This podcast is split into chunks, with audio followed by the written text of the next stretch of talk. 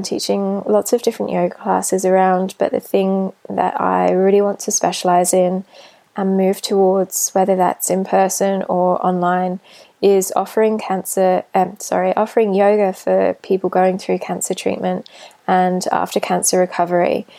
Because I've seen for myself the benefits that this practice can have not only mm. for your body and your physical rehab, but for the mind and the ability to sit and be still with your body and your mind after treatment, particularly when it almost feels like your your body has kind of been taken away from you a little bit. You have that mm. mistrust um, that something in your body has gone a little bit wrong, and going through hospital treatment and and care, you know, things are are done to your body for for your good, but you kind of just have to let it happen. You have no so, control. Exactly. Yeah, I felt this huge disconnect between those areas of my life, and yoga and mindfulness practice just really helped me plug all those in together.